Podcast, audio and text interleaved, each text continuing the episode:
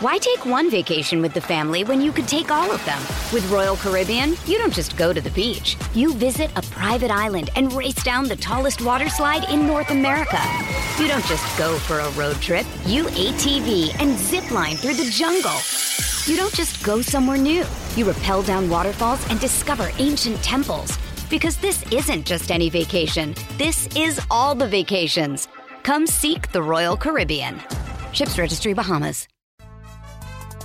Welcome to Andy Staples on three, and thank you, Jer, in the chat. Favorite part of my morning commute?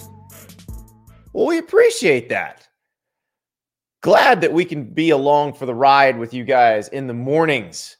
I'm liking the format. I am becoming a morning person, which is good because as I got to thinking about what was going on with college football playoff, the changes that were being made, not necessarily what's going to happen the next two seasons, but what what they're talking about for the next whatever after that, I started to get a little cranky.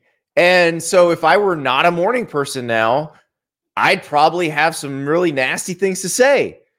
But I am a morning person now. So I'm looking on the bright side. I'm thinking thinking more globally. And I think that I think that's probably good. Andrew in the chat just wants to remind everybody that Oregon will win the Natty in 2024. Well, Andrew, now we know how Oregon's path to said natty might work. Because the college football playoff, the commissioners who run it, approved a new model that will take effect for this season and next season.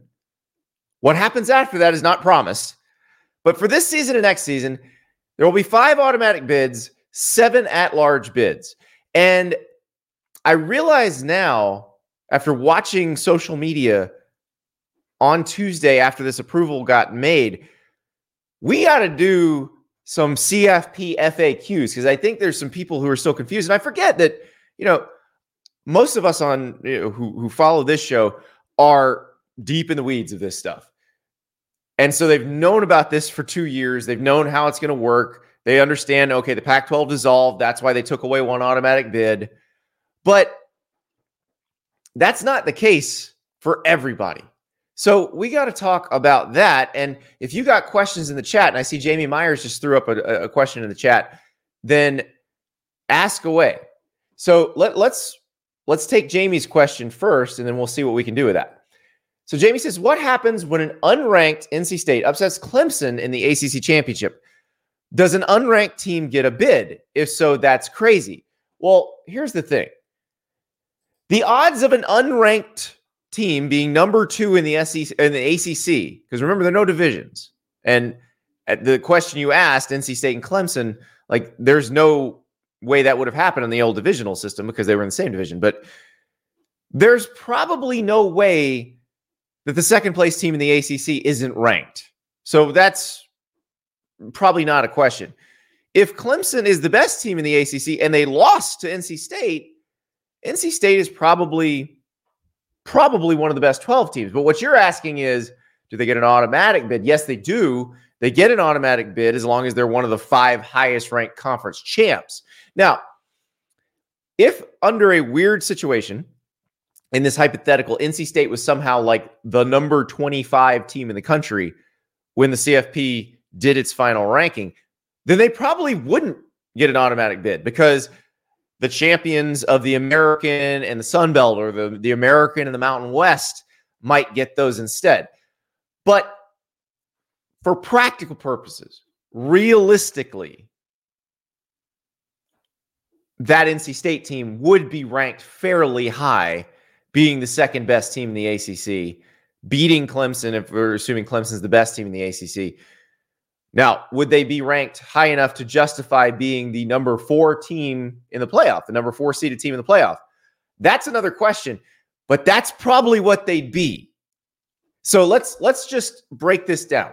We'll break it down generally, and then if you've got specific questions, then we will talk them.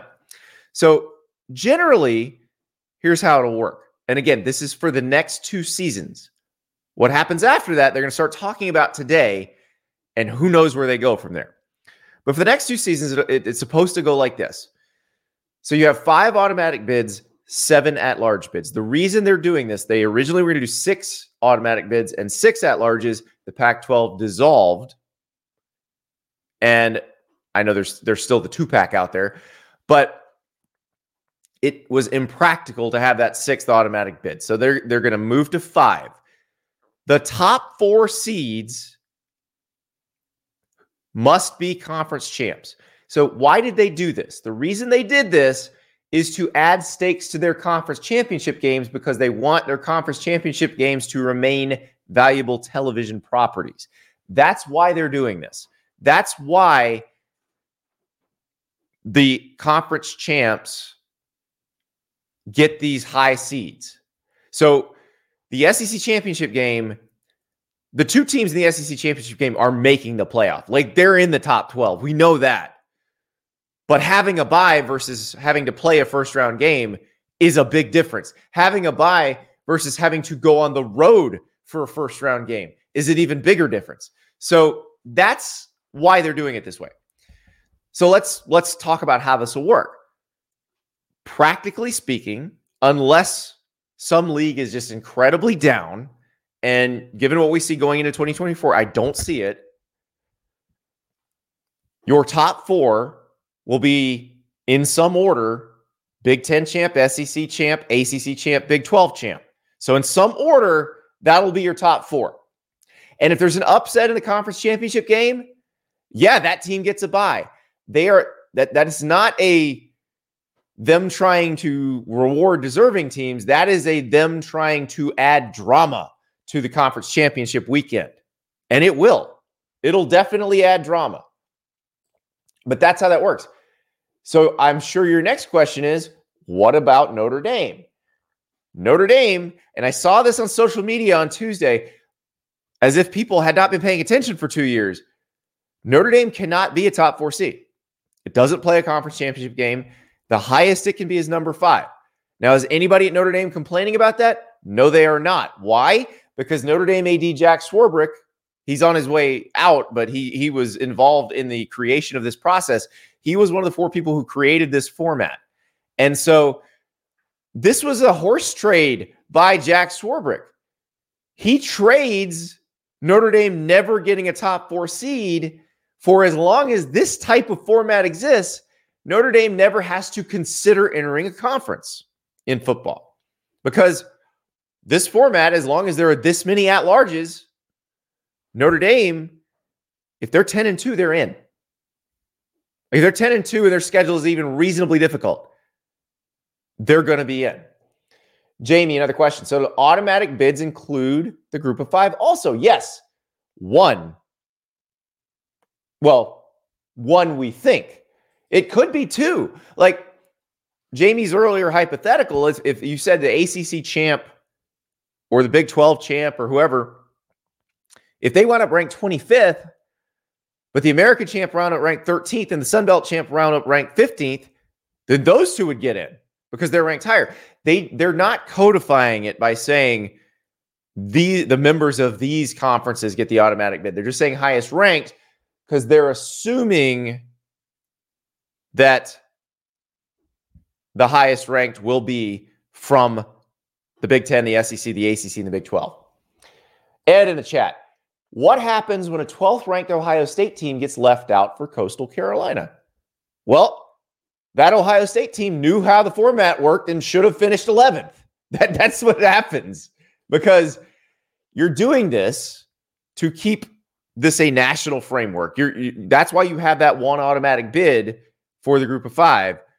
You want to keep it a national framework. You want those conferences to feel included. You do not want them to sue you. And that's why that happens. So it could be very interesting. Gil in the chat, I can see four teams from both the Big Ten and the SEC getting in. That only leaves four spots with three remaining conference winners and one left. That's true. That's entirely possible. You could have four four SEC teams, four Big Ten teams. We'll, we'll actually talk a little more about that in a second when we talk about what's going to start getting discussed today. Chris in the chat, it's a benefit not to play in the conference championship game and then get a five seed, which is basically a bye. Yes and no. it is a benefit if you know you're going to lose the conference championship game. Winning a conference championship game is way better because then you get a bye. Now, you still got to go essentially on the road because it's a neutral site bowl game situation. So I it, it's but it's way better than having to play an extra game. And that's again the Notre Dame thing. Notre Dame because they will never play in a conference championship game. Swarbrick said, "Fine, we'll play that extra game in the first round. Just let us in and don't make us join a conference." That's where that comes in. And I think I think it's a fair swap. And probably when when this all got approved, Jack Swarbrick's thinking, all right, I have secured Notre Dame's independence for the foreseeable future. I think he's he probably would have been right had all this stuff not changed again, had all this stuff not been going on in the court system where the the whole sports, you know, the way it's financially arranged is going to change. But let's move forward. So again, these changes take effect this season. We're only guaranteed to see this format and shoot the way things are going. We're not guaranteed to see it for two years, but right now we're we're expecting to see this format in 24 and 25. The reason it's just a tweak and not any sort of overhaul or any sort of massive changes is because they're still in the original CFP TV deal, the one that was signed back in it was signed in 2013 to start in the 2014 season and last through the 2025 season. And so once that ends, everything's on the table theoretically. The question is how's it going to change? What will it look like then? And we do not know the answer to that. What we know is that today in Dallas, the commissioners who run the CFP will meet, and there will be proposals. Uh, our friend Ross Dellenger from Yahoo talked to Kirk Schulz, who's the president of Washington State, one of one of the two pack, and Kirk told Ross that there is a fear that the Big Ten and the SEC are going to come in and say we want three automatic bids each or four automatic bids each going forward starting in 2026. I don't think that's a wise move. If indeed Greg Sankey and, and Tony Petitti, the two commissioners of the of the SEC and Big Ten, respectively, want this to be a national framework. If they just want to run the sport, yes, fine, do that. But they're going to get a lot of resistance to that. But here's the difference. It doesn't have to be unanimous to make a change. And here's where they can apply pressure if, say, the Sun Belt says, we don't want to do this, then they will say, then we'll have the playoff without you. If the ACC says we don't want to do this, they will say we can have the playoff without you. And there would be a playoff, and most people would still watch it. The thing you can't have is a playoff without either the Big Ten or the SEC. You cannot have a college football playoff without either of those leagues. So that's where their power comes from. They don't need anybody else. Everybody else needs them. But I don't think if they want this thing to feel f- fair is probably the wrong word. We just saw what happened to Florida State. Fair isn't really a word we should use in this discussion. But if they want this to seem like they're all in the same boat. They're trying to create a fun, compelling, tell you know, event to to choose a national champion where everybody has a chance. Then you don't codify it by saying three Big Ten teams and three SEC teams are getting in. That would not be the right thing. If you just want to take over, which they might, which they can if they want to, then just do it. Like, just do it. Rip the band aid off. Say, we're forming the, the Super League, the Premier League, whatever you want to call it. And just do it. We know you're going to do it anyway. So just do it. Stand up in front of the meeting. Say, we, as the advisory group, have decided we're taking over the sport. There's nothing you can do about it. And just do it. Take the teams you want. You know, if the ACC teams figure out they can buy their way out of the league, the ones that want to leave, let them buy their way out. Take the ones you want. And just do it. Stop farting around. Stop coming up with these band aid fixes when we know the whole thing's going to change anyway. Now, part of the reason they can't just do that is because they don't exactly know how everything's going to be organized in the future because a lot of that depends on the court system, the National Labor Relations Board, all of that. Like, does football break off because it needs to? Because it needs to collectively bargain with the players? These are all questions that, that cannot be answered today and may not be able to be answered for a year. So they've got to figure that out. But I don't think trying to Bigfoot everybody else by saying we want three or four automatic bids. I don't think that helps the cause. I don't if you're trying to create a compelling event, everybody feeling like they have a chance creates more drama. We're about to see what I call the best event in American sports the NCAA tournament. Now, do we know that the Big Ten and the SEC and the ACC are going to get multiple teams in? Yeah. The Big 12 is going to get it. I mean, the Big 12 might get more than half the league in. So you can do that. You can have years where you dominate the, the amount of teams in there. But they're not codified in there. There's nothing that says the Big 12 gets seven teams in to the NCAA tournament. Now, when, we talk to James Fletcher next, we'll, we'll, we'll talk about how the Big 12 cracked the code on the net ranking and how they figured this out to get more teams in. But that's a basketball discussion. This is a football discussion. And you're going to have years if you did if you did this system for the next 15 years, which I I don't think they're going to. But if you did this system for the next 15 years, you would have years where the SEC got 4 or 5 in, where the Big tw- Big 10 was super strong and got 4 or 5 in. You would have that with the at-larges. But I can understand because everybody wants to to protect their money. It's probably more like the SEC and the Big Ten are going to throw the automatic bid thing out there so that they can then trade it for a larger share of the money, which is uh, a classic negotiating tactic. You say, here's this thing that we don't really think we're going to get anyway, but we're powerful enough and have enough leverage to make it seem quasi realistic. But if you just give us this other thing that we want that you don't want to give us, we'll take that other thing away. And you don't have to worry about that. So maybe that's what they're doing. Maybe that's how they get a larger share of the money. Because if you're the Big Ten and the SEC, again, they cannot have a college football playoff without you. So if you want more money than the ACC and the Big 12, you can leverage your way into that.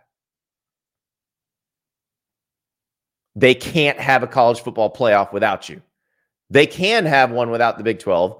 They can have one without the ACC. It wouldn't be as fun. It wouldn't be as interesting, but they can do it. But Wednesday, they enter the no bad ideas phase because they start talking about what the next deal looks like. And remember, ESPN and the representatives of the CFP have already agreed in principle on a new TV deal that would extend ESPN's televi- you know, televising of the tournament for another 6 years. But that has to be approved by the other commissioners. It doesn't have to be unanimous like the changes to this format had to be. So we will see what they decide on. It is subject to change because, again, as we talked about earlier this week, we don't know if those teams that want to get out of the ACC are going to be able to get out. If they can, changes the membership to conferences. We don't know what the NLRB is going to decide in terms of whether players can unionize. We don't know what the courts are going to decide in terms of the NCAA's rules regarding NIL. All of this stuff can change and change pretty rapidly, which is why it's crazy that they now have this this deadline. They got to get this figured out in the next probably year or so so that they can have in 2026 a format that they understand how it works and and they're everybody's good with it. Bleed purple and gold. So, an East Carolina fan, you can have a CFP with only the Big Ten and the SEC, but viewership in the CFP will take a huge hit. Disagree. It won't take a huge hit. That's their leverage. 75% of the people that would watch it would still watch it. So, if they get 75% of the money, it would make sense. Can't ostracize over half the sport and expect, expect more viewers. You don't expect more. But here's the thing that people don't understand it's not more than half the sport. The SEC and the Big Ten have more than half the viewers. They have an outsized chunk of the viewership, much, much bigger than everybody else. This is like when you see those those news stories that talk about, you know, 1% of the population controls X percent of the wealth. Well, that percent of the population controls the vast majority of the viewership. So it's you're you're not don't think about it like teams. Don't say, well, they've ostracized 67 teams and therefore 67 out of 133, that percentage, so 50% of the fans are not going to be interested now. That's not how that works. There are a lot more Ohio State fans than East Carolina fans. Like there might be more Ohio State fans than entire fan bases of the American Conference. So you have to understand the math of this. There cannot be a playoff without the Big Ten or the SEC. There can with the two of them and the two of them alone, but it wouldn't be nearly as fun. So as they enter the no bad ideas phase, guys, go figure it out. We'll probably have a, a, show or two where we throw some ideas at you just in case you need a few extra. But right now, we got to talk about Gametime. Download that Gametime app. Use the code Staples for $20 off your first purchase. The NCAA tournament is coming up, and Gametime is perfect for the NCAA tournament. So you don't know until Selection Sunday whether your team's going to Salt Lake City or Charlotte or Pittsburgh or Omaha or any of the other cities where they're hosting NCAA tournament games. So you go to Gametime on Selection Sunday, figure out, okay, where's my team going? Click on that, that venue. You see all of the available tickets. You see photos of the arena, very specific photos. This is where you'd be sitting. This is what you'd see from this seat. You click on all in pricing so you know exactly what you'd be paying. A couple more taps, those tickets are yours. So go to Gametime, download that app, Use the code Staples for $20 off your first purchase. It's not just sporting events, concerts, comedy shows, you name it. I, I was wearing my Willie Nelson t shirt the other day, and a guy stops me in the gas station. He's going, He's playing like 60 miles from here over the weekend. And he was. I missed it. I didn't even know he was touring. So I looked up Willie Nelson on tour. Heck yeah, Willie is still touring. He's going strong. He's playing in, in, in, the next few months. He's playing in Missouri. He's playing in Texas. He's playing in Wisconsin. So go to Gametime. Got the NCAA tournament, got summer concerts. Now's the time to get those last minute tickets. Use the code Staples for $20 off your first purchase. All right, now it is time to talk to a guy who has seen quite a bit. He's seen a lot of the changes in college football and he's riding with them. He's he's figuring them out as he goes too, because his team just entered a new conference last year. He's learning how that works. He's learning how to retain your best players in this new system. Gus Malzahn from UCF, former Auburn coach, former great state of Arkansas high school coach. I feel like that needs to be part of the, the, the prominent part of the bio too. As you'll hear in the interview with Gus, that still informs a lot of how he operates and really laid a great foundation for a great career. Because here's the thing Gus is coming off his first losing season as a head coach. UCF was six and seven. He's really pissed about that. You're going to see that. And I got a feeling that ain't happening again. UCF could be pretty good next year. Let's hear from Gus Malzahn. Hey, it's Kaley Cuoco for Priceline. Ready to go to your happy place for a happy price? Well, why didn't you say so? Just download the Priceline app right now and save up to 60% on hotels. So, whether it's Cousin Kevin's Kazoo concert in Kansas City, go Kevin, or Becky's Bachelorette Bash in Bermuda, you never have to miss a trip ever again. So, download the Priceline app today. Your savings are waiting. Go to your happy place for a happy price. Go to your happy price, Priceline. Here in Orlando with Gus Malzahn, Big 12 head coach. We were just talking before we started about the league, the Big 12, and uh, how, how there might be some kind of misconceptions. And, and you were a guy who worked in the SEC for years and years. You come to the Big 12. What, what was your first year through it like? What did it, what did it feel like? Yeah, first of all, there's a lot of real teams. And, uh, you know, in the past, there is that misconception that it was a seven on seven league. It was anything but you know but that. Um, you know, teams line up, they try to bloody your nose. It's a real conference. There's no off weeks. Yeah, and there's a lot of parity. You have to play good football to win, whether you're at home or on the road. But uh, I was very impressed going through it the first year. Well, and that's the thing. I've heard you talk in the last few weeks about you. You did a lot of reflection. Six and seven was not up to your standard, and I, I had not realized. So in high school, as a high school coach and as a college coach, you never had a losing season. No. No. But you think about, you look back on this season, the, the Oklahoma game, the Baylor game, this could have been a different win loss record. How close do you feel you are to being competitive, you know, near the top of the Big 12? Yeah, I mean, um, you learn the first year, there's no doubt. And just to be completely honest, we didn't do a great job coaching. Anytime you had that many close losses, we lost a couple close home. You just talked about the Oklahoma you know, you got a chance to seize a moment in a in a huge win. We weren't able to do that, uh, but I like where we're at. Uh, definitely did some self reflection. Never lost, but when you do that, it gives you an opportunity. Okay, hey, what do we need to do? And we evaluate everything. Um, yeah. We made some coordinator changes, uh, some staff changes. I really think that's going to help us.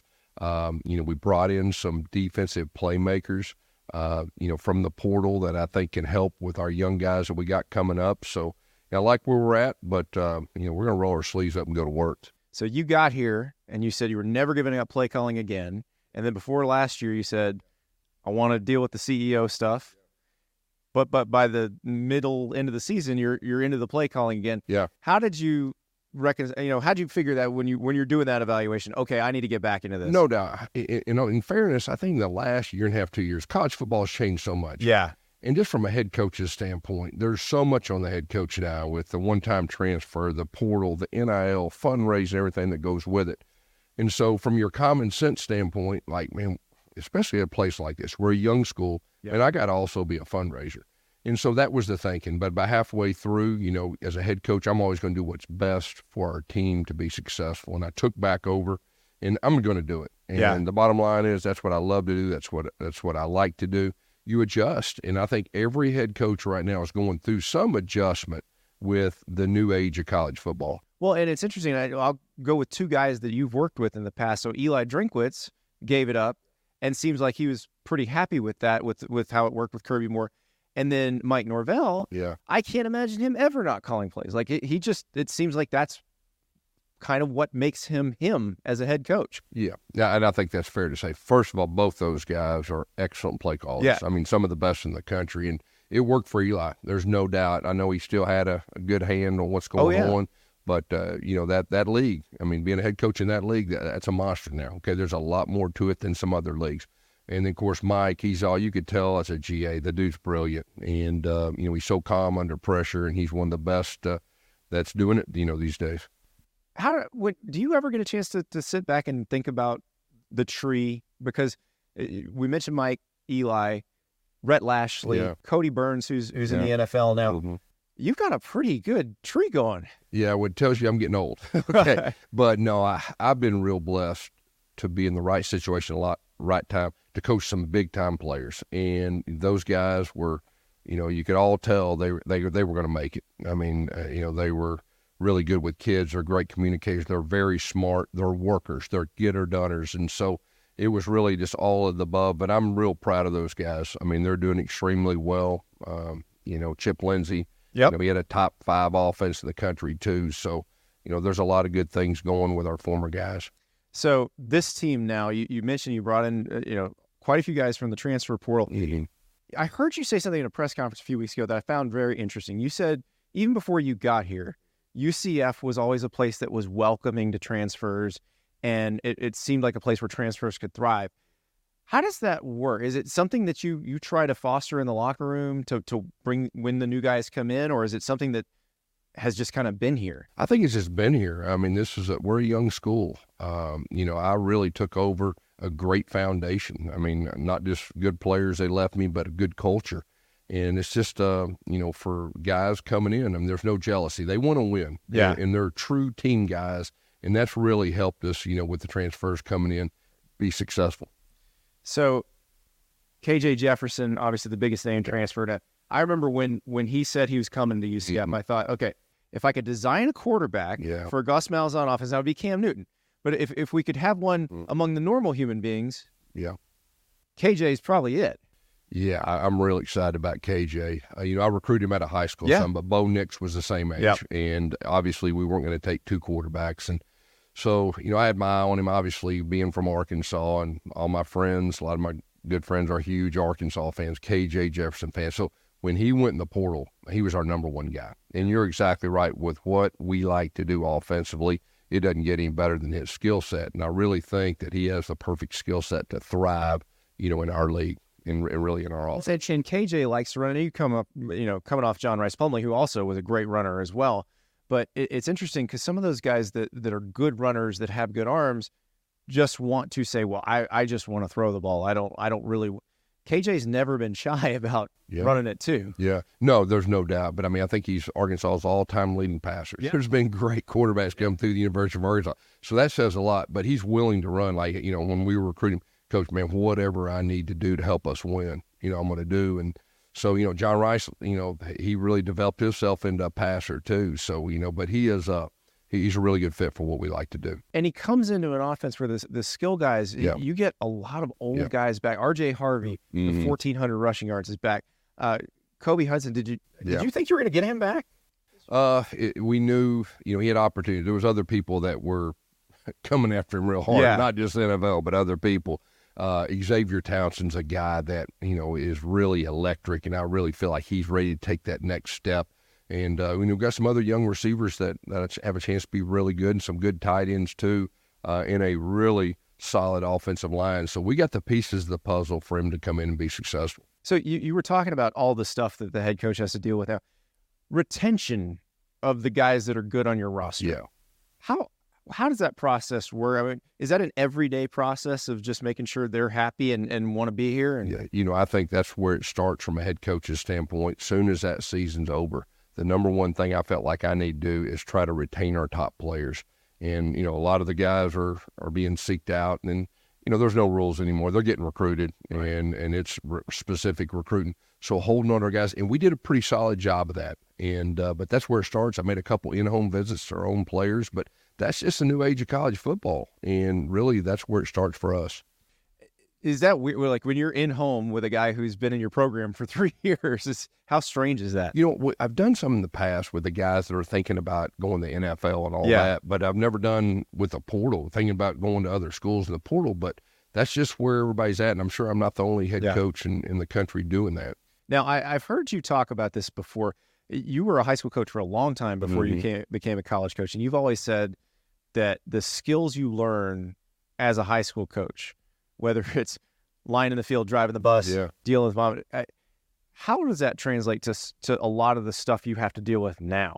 Yeah, you know, high school is about relationships and it's about adapting. And you know, in high school, you're going to get you know your best players. It may look different from year to year, position wise. So you got to adapt. You got to have a system that is is building around the strengths of your best players. That's probably the biggest advantage I have being a former high school coach, not just being a GA and learning one system and you know it like the back of your hand, but they got to fit Yeah. perfectly into that system. We have an offense that's flexible. That if we have a chance to get a great player, we know how to build around his strengths, and our system's flexible enough to do that. That's one of the best advantages I think I have being a former high school coach. So I was talking to this is several years ago. I was doing a story on Mike Norvell, and I called your former O line coach from Springdale High School, and he was telling me that you had a situation. And I was thinking about this as I was listening to you talk about NIL and the different challenges. And he goes, "We lost a kid to the rodeo one time." so, like, kid coming to your, you know, coming to your coach, I want to go, I want to go do rodeo instead of play football. That's probably different than anything you deal with at NIL. That- I'm that sure. is different. Springdale, they did rodeo. You had to adapt. Okay. Okay. And, you know, that was Don Strubing, my Yep. former offensive line coach. So when I went to Tulsa, you know, I was going to try to take Rhett with me Yep. to be the GA. Well, Rhett was going to get married. So he stayed in Northwest Arkansas. So I said, Hey, Don, who, who do you got? He said, Man, Mike Norvell would be a great GA. So that's how that whole thing well, started. and, and so Rhett says there's this meeting at a gas station somewhere yeah. in the middle of Arkansas where where basically Rhett is handing off your playbook to Mike Norvell and Yep. then telling Mike how to deal with you. That's exactly right. Yeah, that's exactly right. I said, man, Rhett, you got to meet with him. You got to show him exactly how we do it. And so they got together, and Mike hit the ground running.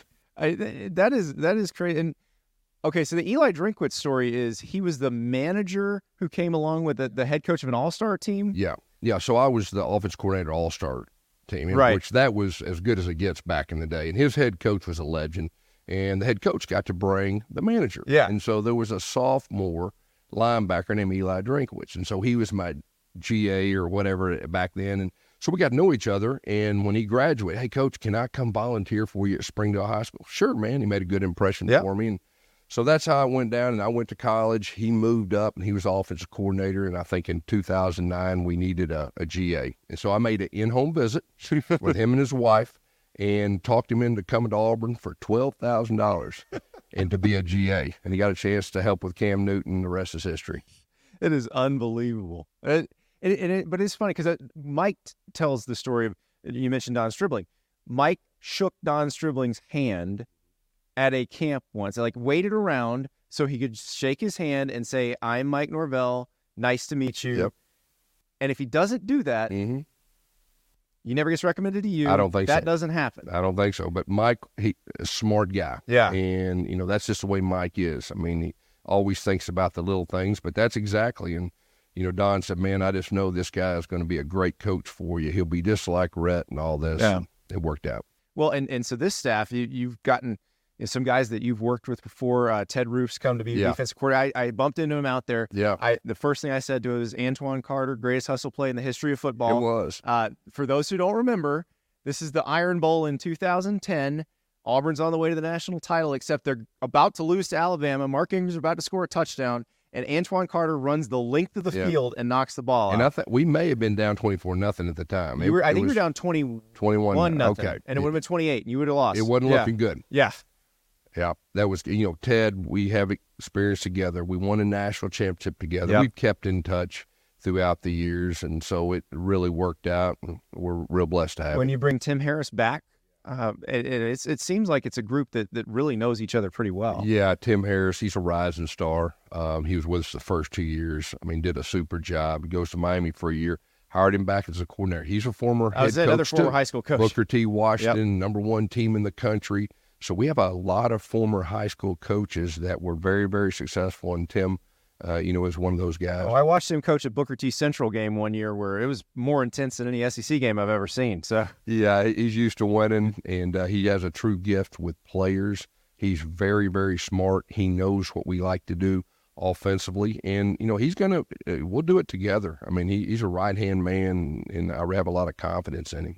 So, how do you balance? Uh, you bring in, you know, quite a bit of transfer. You kind of split the class between transfers and high school. How do you decide how how much you want to devote to either one? Well, first of all, we're gonna we're committed to build this thing through high schools. I think we signed 19 and 18, and every year you just gotta after the portal opens up, like what are the immediate needs? And so we will address immediate needs, but I really believe the foundation for us to be able to win a championship starts in the high school. There's great players around here. And when we got here, our whole goal was to keep our, our top players here.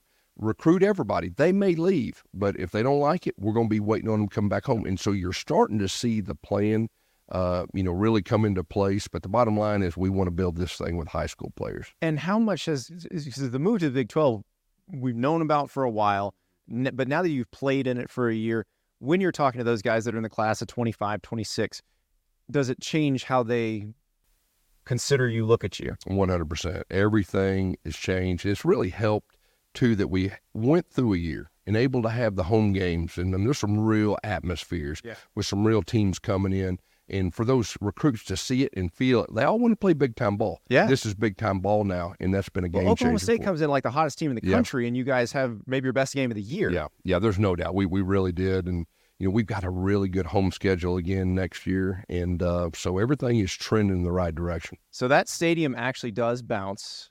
What is it like down on the field when when it starts to bounce? I tell you, it is everybody's on top of you. It's a different feel from a coach player standpoint than any place I've been to because they're so close to you. Yeah. But you do hear them bouncing. It'll it freaked me out a little bit the first year we're in the locker room and before the game the doors are shaking like whoa what's going on but now I'm used to it but it does bounce. That's a true home field advantage. That's right. Gus Malzahn, thank you so much. Thank you.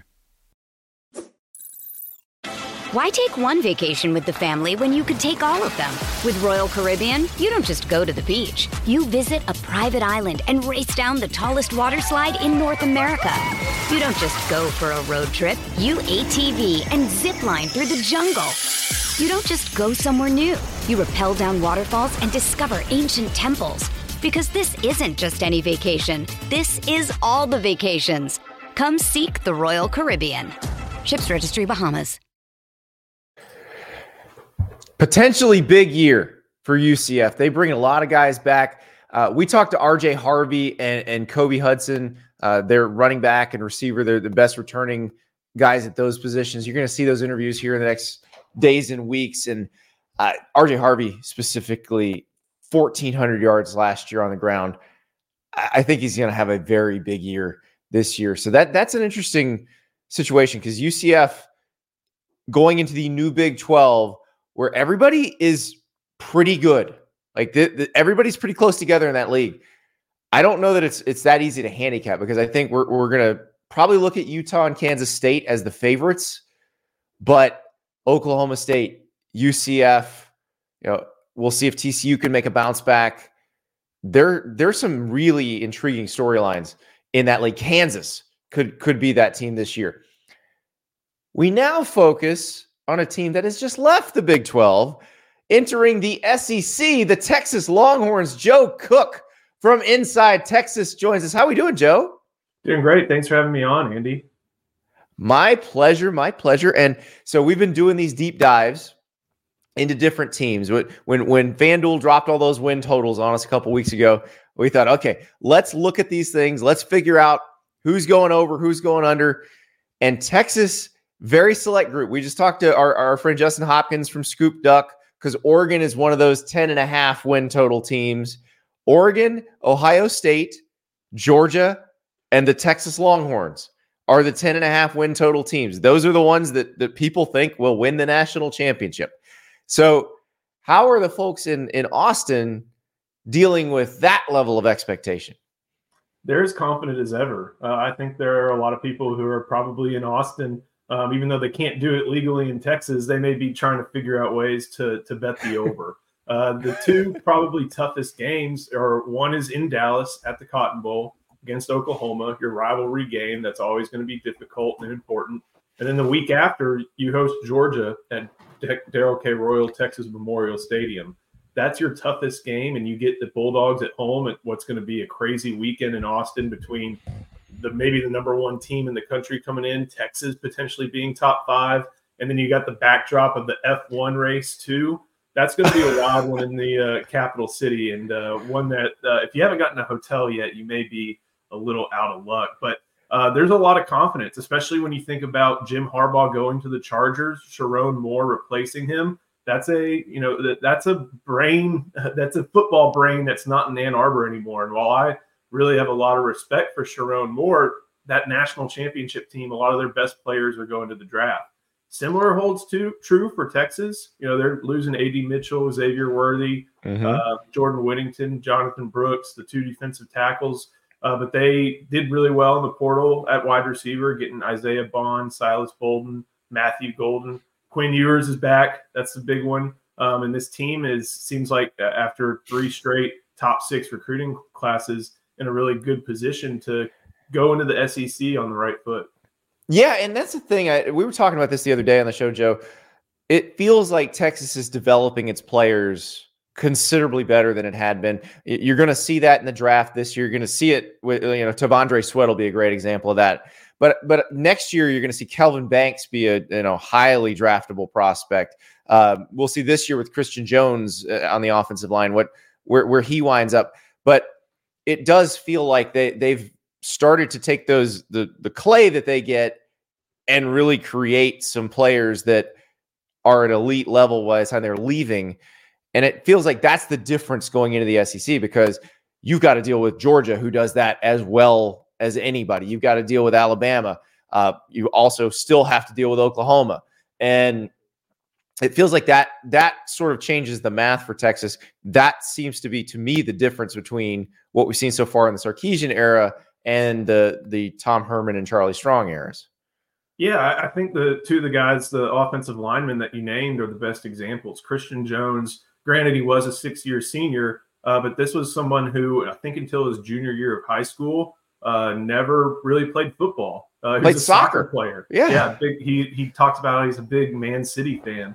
Uh, plays offense and defensive line for a, a, school in Houston. I think it was Cy Woods, and they're an option team, or they were really, you know, uh, emphasized running a lot more. So his first pass set was when he showed up at Texas. So wow. that that's the and he was on that first Sugar Bowl team, uh, red shirted, made his way all the way to a six year uh, player, and was one of the best right tackles I think in the country. And then on the opposite side, you have Kelvin Banks, who comes in as a five star flip from Oregon, one of the top offensive tackles, I think, behind his line mate, uh, DJ Campbell, as far as rankings goes. And he's just been everything Texas has expected from a five star offensive tackle since he showed up. Started every game at left tackle. I think he was once an Oklahoma State commit, and they asked Mike Gundy about him one time, and he, in his classic Mike Gundy way, goes like, "Yeah, that guy's going to be here three years." So they they've been able to uh, uh, not only make use of the five stars. I mean, Xavier Worthy was one. Um, mm-hmm. I mean, Quinn Ewers has shown development even over his two years at Texas. Uh, but they're also getting some of the, the lower rated guys. I mean, T'Vondre Sweat, another six year guy, he was well respected, but he wasn't thought to be this. He, he, wasn't an Outland Trophy winner coming out of high school. That's not what right. I think a lot of people thought was going to happen with his career. And now he's, you know, the Outland Trophy unanimous All American and working his way up draft boards after Senior Bowl and a great season. So this schedule is interesting because one of the the quirks of it is that they're going to Michigan, and that's a huge game. So much fun. You know, see the burn orange in the big house, but this was flip flopped. This is this is a series that's 24 and 27. This was originally going to be in Austin, but it had to get flip flopped as part of the deal to get them out of the Big 12 and into the SEC this early. And it does add a little little intrigue because you know the SEC schedule they get Georgia at home. They uh, you know their toughest game at home. The Florida comes to them, Kentucky comes to them. They do have to go to Texas A&M, and that's that's its own story that we'll get to in a second. But how how big is that at Michigan game in terms of setting the tone for this season? I think it's big, and one of the the things that the Texas athletic department, I mean, Chris Del Conte even said this uh, last week. Even if the SEC goes to nine games, they're not going to shy away from playing other national brands. Now, what your definition definition of national brands is could be uh, up to interpretation. They have Ohio State going forward on the schedule, I think, in like the tw- late 2020s. Then they got Arizona State, so a little bit different here and there, but uh, they've shown that they're not afraid to schedule big boys. I think when I was in school, uh, they started with Ole Miss, and then that became USC and Notre Dame. Um, it became, let's see, Alabama, of course. So I'm not uh, going to mention one that BYU. uh, that- Those games didn't go that well. that yeah that'll that but like you said that'll definitely set the tone and that'll say a lot about texas if they are able to in back-to-back years go into this you know nationally prominent uh, top ranked team's house and maybe get away with the win if they're able to do that then the, they're the the, uh, the that 10 and a half is starting to look very accomplishable because you got you know the four out of conference games with colorado state ulm and utsa those are all those are those should be wins. You know, that's those are all in Austin. UTSA is not Frank Harris isn't there anymore, uh, and Colorado State's kind of losing some of their uh, top talent. ULM still in first year, so that's four and zero. Uh, you, if if you beat Michigan, Mississippi State, the veer and shoots cause problems for Texas defense, but you get them at home. Oklahoma, it, it's always going to be crazy, and then Georgia. So that that Michigan game could really define what that Georgia game looks like if it is like a game of you know one versus two, one versus three, top five matchup, um, and if it has SEC title game implications, no matter what. Yeah, it, it is. It is amazing how how this like you don't notice until you it, it, that schedule comes out and you can really look at it. That's one thing I, I've talked to you know people in the Big Ten and the SEC about this year. Like it feels real now, and it's been since it was 2021. It was SEC Media Days 2021 when we found out that Texas and Oklahoma were going to the SEC, but now it feels super because Georgia will be coming to Austin. I I love that that's the same weekend as the F1 race. Like that is going to be the hardest. Ho- if, if you're trying to get one of those fancy downtown hotels, You Well, are. you, you're not getting one now, but you you better you better have shelled out for that quite a while back. But also, you know, let's talk about rivalries and and old stuff. Like I'm not even going to go to A and M yet. They got to go to Arkansas. Mhm. Texas had to go to Arkansas a few years ago. It did not go well for Texas. That is a place where Texas is hated, absolutely hated. So, like, you want a hostile road environment, you're going to get that in Fayetteville. You know, one of the cool things about uh, Reynolds Razorback Stadium, that's an open air press box, I think. And they're, Oh, I yeah. I haven't been to a lot of those, whether in the Big 12 or uh, throughout all my travels. That may have been the loudest road environment until I got to Bryant Denny that I've been to. And that's a, you know, I think 75,000 person stadium. But that 75,000 person stadium was just vitriolic. Like they had a, that, that place has a hate for Texas unlike a lot of other schools, even Oklahoma and even Texas A&M. And they put it on the Longhorns that day. That was year one of Sark, game two of Sark. Uh, they were switching quarterbacks. Uh, the team wasn't. The team just wasn't prepared, and and Arkansas was, and they were able to play to the crowd. Um, the fans had fun with the SEC bit, doing the the chants and, and things like that. But it, you you look back at that and think of oh wow soft Texas you know Sark's not getting it done can't prepare a team and now look we're, we're I just we're about to talk about Sarkisian's contract extension and uh, Exactly, that the ten point three were- million a year. yeah and, and now they they are a playoff team and now you know a couple years later Sam Pittman is you know hanging on in Fayetteville because he has a good record since the 2020 season so it, it, it the things can change in this sport very quickly. It can change slowly, and Sarkisian's ability to build up the program, they're going to have to need it in, in Fayetteville because that, like you said, that place has a lot of hate for Texas. That's a type of environment that can, uh, you know, add a little bit of of effort, add maybe a, a point or two on the spread, but um, it's it's part of what makes this SEC move great. Is not only are you uh, keeping your Oklahoma rivalry, one that was a non that was a non-conference game for about 80 years. Yeah. Back when Texas was in the Southwest Conference and Oklahoma was in the Big Eight. You're getting the Arkansas rivalry, one that I think both, at least Arkansas definitely wants to maintain. Texas probably does too. And then you, of course, you're getting the Texas A&M rivalry back after uh, 13 years of just internet chirping.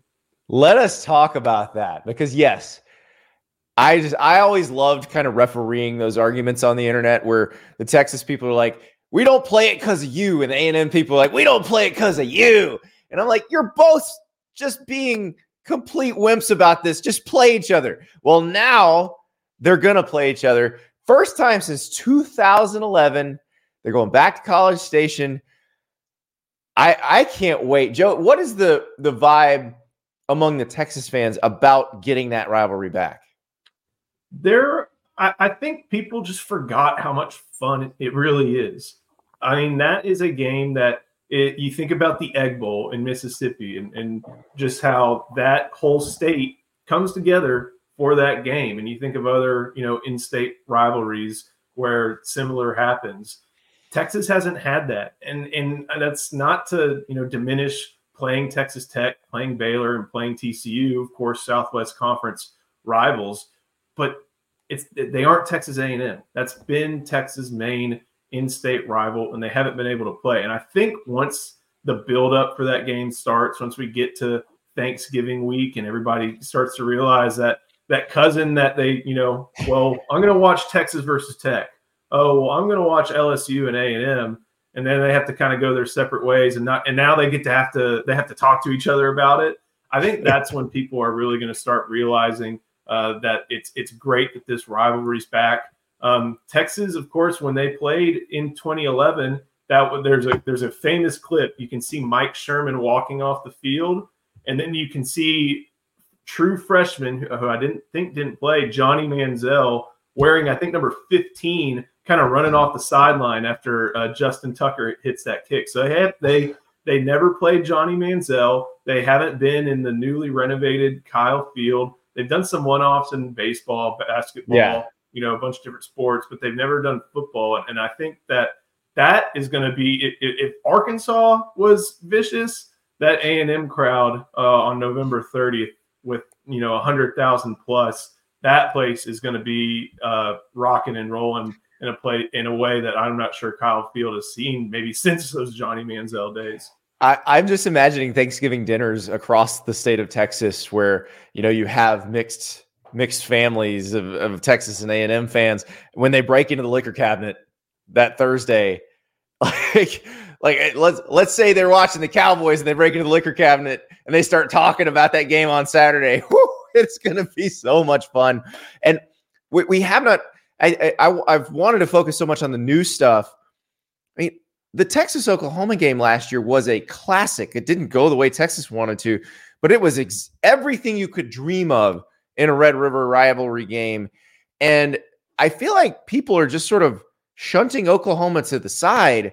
Like I would imagine if you're Steve Sarkisian and his staff, that there's no way they let these guys take Oklahoma less seriously because – it seems like that was a, a, a game that you know if that if like K State had gone differently last year, that Oklahoma game would have ruined it for them. Yeah, no doubt. It was there was a lot of turnovers. I think Quinn Ewers threw a couple interceptions. One was definitely his fault. One was kind of off a of deflection off of Ja'Tavion Sanders. And then of course there was that goal line stand, you know, that that Texas couldn't punch it into the end zone. And that ended up being the difference in the game. Uh, Sark's one and two against Oklahoma, and both of his losses are kind of heartbreakers off uh, big comebacks by by the Sooners. Uh, and you know, for all the the praise that he's gotten in Austin, there are diehards who are like, you're still one and two versus Oklahoma, and that's something that needs to be fixed. 49-0 is a great one for that one to be, but uh, Texas expects to to play and, and, beat its rivals, and that's one that Sark hasn't topped yet. So I, I think that it's going to be a very interesting matchup just because you have a, a Texas uh, uh, program with quarterback coming back, um, co- uh, coaches coming back, head coaches coming back. You have a very talented Oklahoma program with Jackson Arnold stepping up, uh, new offensive coordinators, new defensive coordinator, but we know Brent Venables is still running that defensive operation. Um, and of course, the backdrop of the the SEC. You know, it's going to be funny to see the Cotton Bowl they always had the burnt orange Big 12 logo and then the the crimson one. That's going to be an SEC logo now, uh, and it's going that's going to be an SEC rivalry there at the Cotton Bowl instead of a you know Big 12 or even Big 8 Southwest Conference one. They have to sell deep fried SEC logos at the fair. I think that I think that would be a big hit. So I can't let you leave, Joe, without asking the obligatory arch question because listen, I picked Washington in the Sugar Bowl in part because of Quinn Ewers. because he's been inconsistent over the years. You just mentioned him in the Oklahoma game last year. So he's also been very good at times. And he's entering year three as a starter at Texas. But he's also had situations where injuries have caused him to miss games in both of his seasons as a starter. So Arch Manning is there. By all accounts, he is everything he was advertised to be as a recruit. How does that dynamic work between Quinn Ewers and Arch going into this season? Steve Sarkisian at the, the, the second signing day conference was was asked about this kind of Arch's progress and you know where where things fit, but he was pretty clear about saying no, Quinn's the starter. Um, and and Quinn, if you I, I, you can't always take a lot from social media, but if you go to Texas social media and look, they're featuring Quinn as if you know mm-hmm. he's the leader. This is his program, you know, face of the program type thing. Uh, but of course, Arch Manning's Arch Manning. He's going to draw a lot of attention. Uh, there's that famous the, the famous picture from the Sugar Bowl media day that lacks oh, some yeah. context, but it still says a lot. Where you see Quinn looking in the background, and there's a huddle basically around Arch. Uh, but with Art, with Maalik Murphy uh, transferring out, going to Duke, I think that does you know make things a lot clearer. If there were three quarterbacks in this uh, position group again entering spring, I, that's a tough situation for Steve Sarkisian to handle. It's tough for anybody to handle. Uh, it's a challenge. It's one that they love taking on, but it's still a challenge nonetheless. With Quinn and Arch, Quinn's going to be the starter. He's going to be the number one guy.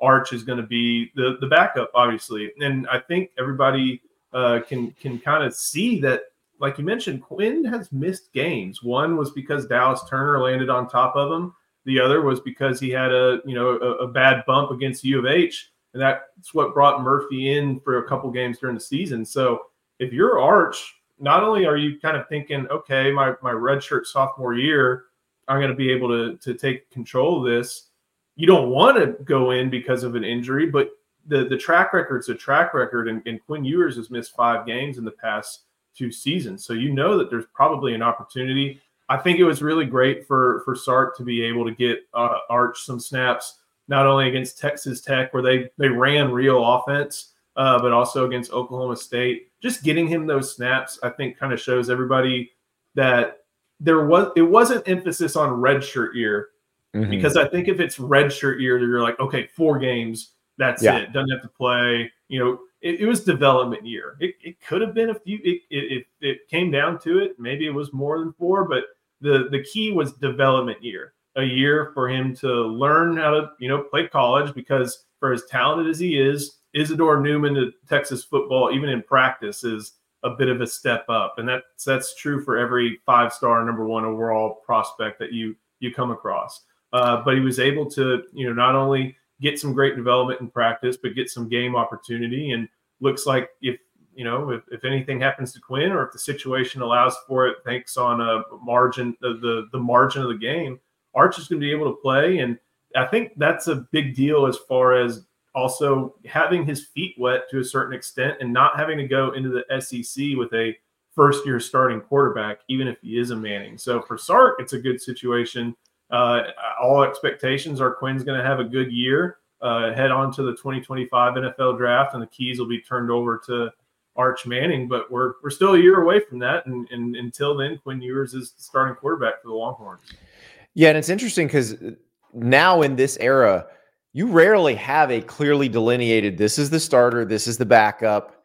You've actually had some snaps for your backup. So this is about as good as it's going to get in this era of college football uh, for for Sark and and and for those guys. So and and I would imagine the Manning family probably a little more measured and reserved about all of this than than the average, you know, QB family. They they know how this this goes. Uh, they they've experienced it a couple times, uh, so they they understand the process. And I think everybody looks at the way things with with Peyton and Eli. It's like, oh, they waited till their junior year and or whatever year it was. And, and while that's true, that's, that's 25 years ago. So even yeah, Peyton didn't wait. Peyton, Peyton, got thrown in pretty quick. So right, e- Eli had to wait yeah. until like his sophomore bowl game, right, or something yep. like that. Um, so I mean, still 25 years ago, different era. Uh, even if it is the same family, you, you have to kind of live in the area you're in and not just looking at what uh, the family's done in the past, even though that's a factor. And the, the, the fact that Steve Sarkisian in Texas, even though it did, I don't want to say cost them Maalik Murphy, but even though Maalik Murphy exited the program, uh, someone who's still extremely well respected at Texas. And I think you could see from Sark not being able to keep him on board for the, the playoff game that he was a little bit not distraught, but upset about that just at the whole way yeah. that the sport is. Uh, but it, Texas is in probably as good a quarterback situation as any other team in the country. And considering the way they've recruited with Trey Owens becoming a four star and KJ Lacy in the fold in the 2025 class, it looks like it's going to be that way uh, for the foreseeable future in Austin. Yeah, the Murphy thing, you can't you can't keep three starter level quarterbacks. That's just greedy. So he'll, he'll be at Duke, and and I bet he'll bet he'll play pretty well at Duke. So Joe, thank you so much. That was fun. I again every time we do one of these things, I get more excited for this season because I I'm looking at the idea of Texas going into the big house, Georgia showing up at at in Austin. I mean, it's it's awesome. Joe, thank you so much. Absolutely. Thank you. That is Joe Cook from Inside Texas. And if you're a Texas fan and you're not already subscribed to Inside Texas, what are you even doing? The best Texas coverage is at Inside Texas, part of the On Three network, of course. And well, this has been fun. We've learned a lot today. We, I don't know that we've learned much about the the college football playoff, what is going to happen going forward, because that meeting has to take place. People have to argue a little bit. We'll be talking more about that tomorrow. Also, we are scheduled to get a visit from West Virginia coach Neal Brown, sticking in the Big 12 a little bit. Uh, I want to talk to him about they had the sideline to on the field communication during the bowl game. And it sounds like that's going to get approved. And the the era of all those stupid signs and holding up bed sheets and Connor Stalions might be over. So I want to talk to him about that and also just about how they turn things around at West Virginia and figure out how to retain guys on their roster because they're bringing back a pretty good team this year. Also, tomorrow is a Dear Andy show. So I've already gotten a few questions from you that are fantastic, but I know you're going to have more, especially with all these college football playoff changes and potential changes in the air. So hit me up, Andy underscore Staples on Twitter and on Instagram. Andy Staples on three at gmail.com if you would like to email a longer question or if you want to, you know, turn the camera on yourself and be marginally internet famous as you ask your question on video. And thank you, Katie, in the chat. Great show. Loved hearing Gus on the show. And if you like the show, by all means, please give us a thumbs up. Please hit the like button. Please subscribe if you're not already subscribed to the On Three Sports YouTube channel, or if you're listening in podcast form, please subscribe on your podcast platform of choice. We do love doing this show every day. And you just let us know how you feel about it in the chat, in the comments. You got suggestions? We love those. You got questions? We love those too. So join us tomorrow for a Dear Andy show. Your questions will drive the show. We'll talk to you tomorrow.